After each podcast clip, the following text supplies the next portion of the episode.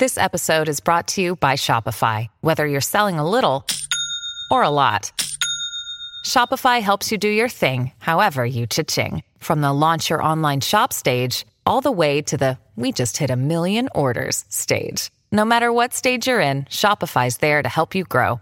Sign up for a $1 per month trial period at shopify.com/special offer, all lowercase. That's shopify.com/special offer. This is not your century. This is Not Your Century, where we celebrate the news and the news media of centuries gone by. I'm King Kaufman. I gotta be honest with you people. The people who left here after day two, they're talking smack about you.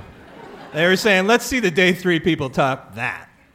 I don't think so. Well, let's show them how it's done. Welcome to day three of Not Your Century Live!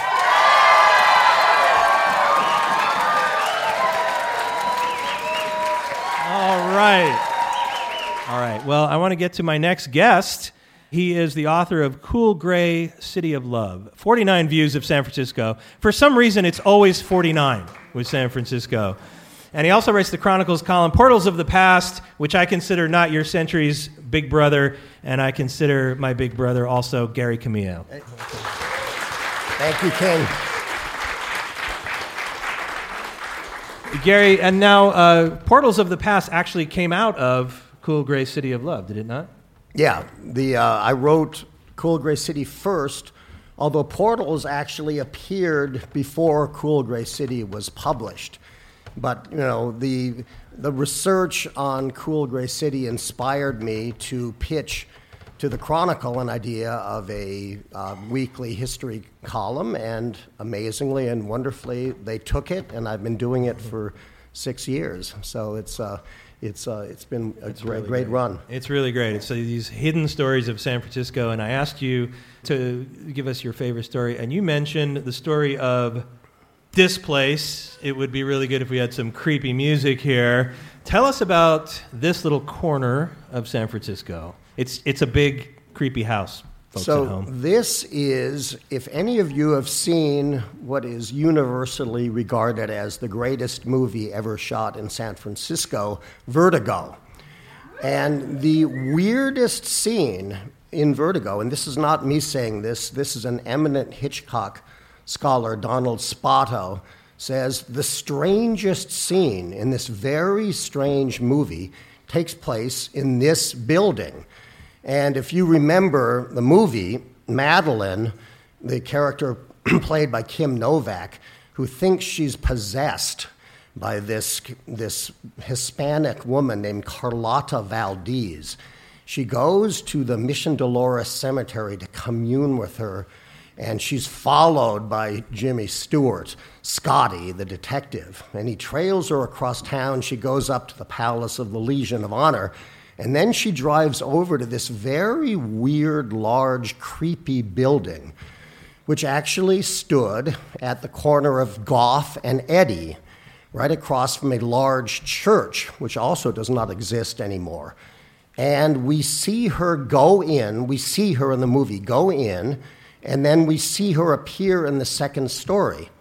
Jimmy Stewart pulls up, parks his car, goes in, and a classic weird Hitchcock middle-aged lady who's running this place called the McKittrick Hotel is looking up from polishing her plants with olive oil.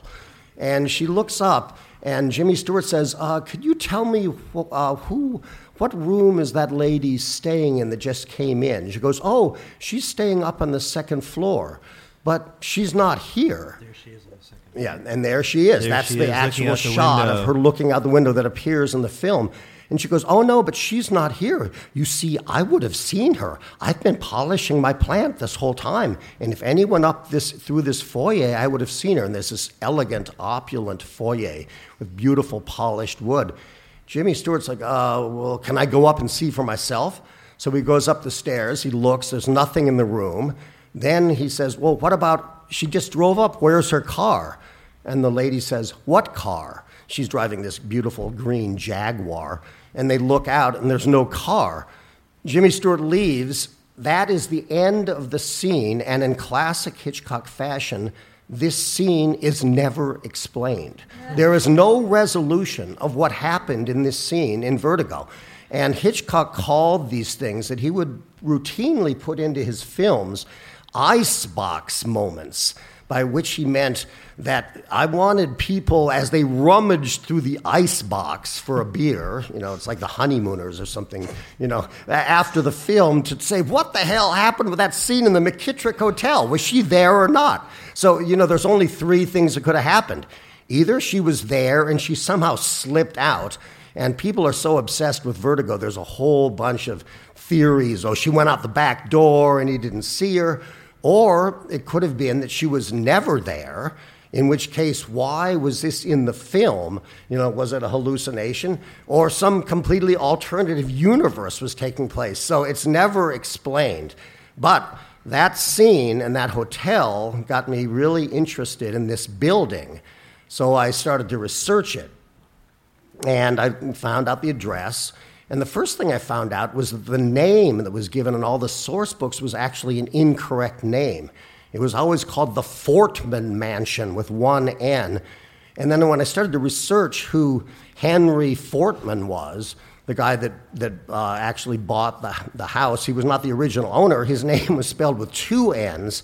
But then when I researched it more, I found this incredible story, and the story is actually worthy of Hitchcock. It's a completely eerie, bizarre tale that covers the whole sweep of San Francisco history within this one strange building in the Western Addition. Well, thanks, Gary. Thanks for joining us. No, wait. You should probably tell that story.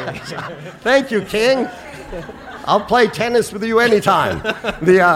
So yeah, it's a pretty bizarre tale. So it turns out this building was built in 1879 when the Western Addition was just starting out as a swanky neighborhood. It was an upscale San Francisco neighborhood. And it was built by an esteemed California citizen named John Conley. And John Conley was from Plumas and Butte County. He founded the Bank of Chico. He was a pillar of the community, and he built this 18-room mansion, this beautiful mansion. There are many mansions in the Western Addition at this time. But his sons turned out to be complete ne'er-do-wells. They were both really bad eggs, and they began to draw down, after he died, they began to draw down on their mother's money.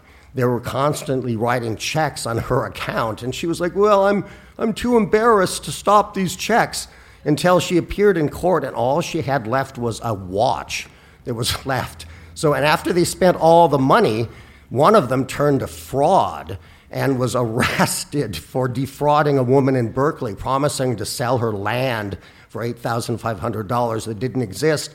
And in one of my favorite lines, again from the Chronicle, he was last seen roaming around in the interior. Well, that at the interior of what? The interior of California. Oh, okay. Yeah, somewhere. So, but the building did not last long. It was then sold after this all happened, I think in 1895 or something, to this German immigrant named Henry Fortman. And he was the reverse story, a very classic San Francisco story, because the John Conley story was a classic story of upright man whose children squandered his estate. But the German story, the people that bought it afterwards, was a classic story of immigrant success. The original immigrant founded one of the first breweries in San Francisco, at 4th and Tehama, and he was a original member of a German shooting club, which is a really popular thing. All the ethnic groups in San Francisco had these kind of ethnic organizations, and this was a German shooting club. And there's a photograph that appears that shows him, the original immigrant, and this little boy holding a rifle. The little boy was the son who ended up buying this house, and he became a huge magnate in San Francisco, and he made millions of dollars. So he's going along living happily there for many years, but then this huge change happens in San Francisco that I'm sure many of you know about, which is probably the ultimate disgrace and horrible thing that happened in the history of San Francisco, which was the redevelopment and the destruction of the Western Addition, which is where this house existed. They do know about this because they heard the May 22nd episode of Not Your Century. Excellent. Good. Excellent. Well, it's a really sad and terrible tale, and I won't go into it at great length, but basically, in their wisdom, this happened all over the United States, the powers that be decided that blighted neighborhoods needed to be knocked down and replaced with modern housing. Often this meant neighborhoods filled with African-American people and other minorities that were poorer. And yeah, these neighborhoods had some crime issues and they were run down, but they were living neighborhoods and they were simply razed. But that didn't happen for a while. This idea began right after World War II. So in 1946, this guy Fortman, the wealthy German guy, the neighborhood's beginning to decline, and he has moved out of this house, and he's now living, and it's weird, I've never called the Pacific Union Club to ask them how this worked out, but he was actually living in the Pacific Union Club, which is that crazily swanky brownstone, the only surviving house of Robbers Row on California and Taylor. So he was living there. He died the next year.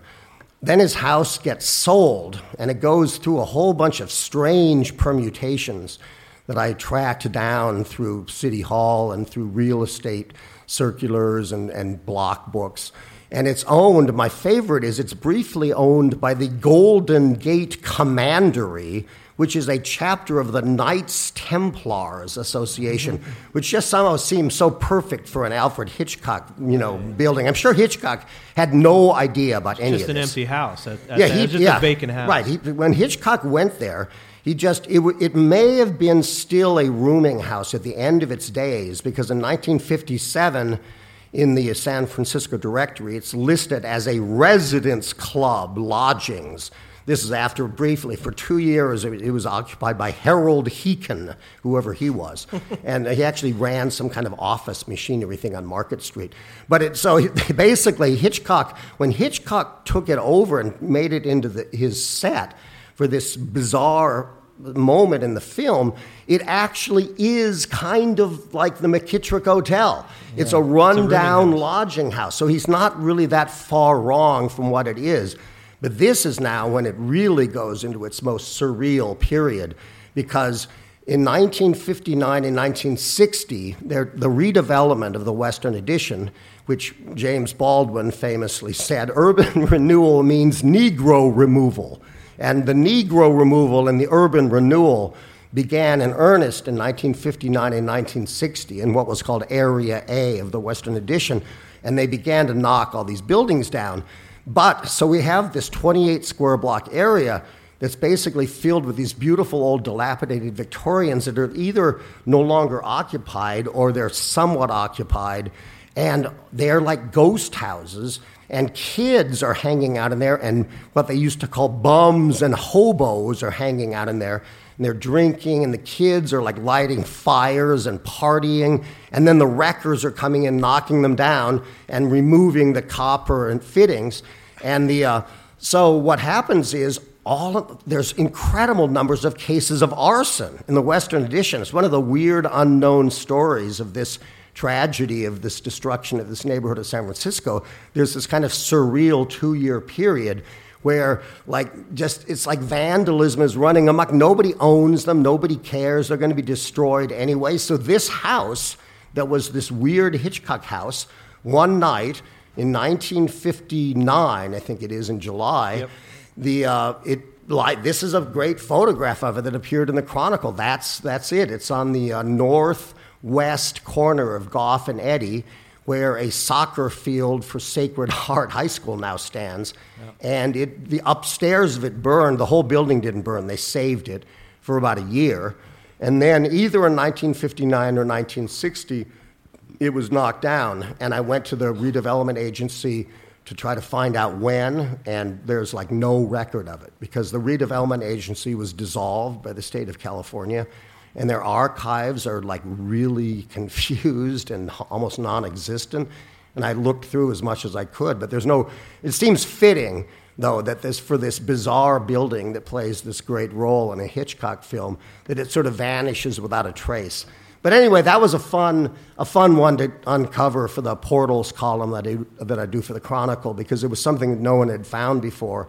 And it's, you know, it plays an important role in this great movie. So, and it tells a great San Francisco story. So that was a lot of fun. That's the kind of thing you get in both Portals of the Past and a great book, Cool Gray City of Love, 49 Views of San Francisco. Gary Kamiya, thank you. Thank you, King. This has been Not Your Century, a production of the San Francisco Chronicle. Audrey Cooper, editor-in-chief. Get great journalism today at sfchronicle.com. I'm King Kaufman. Talk to me on Twitter at King_Kaufman.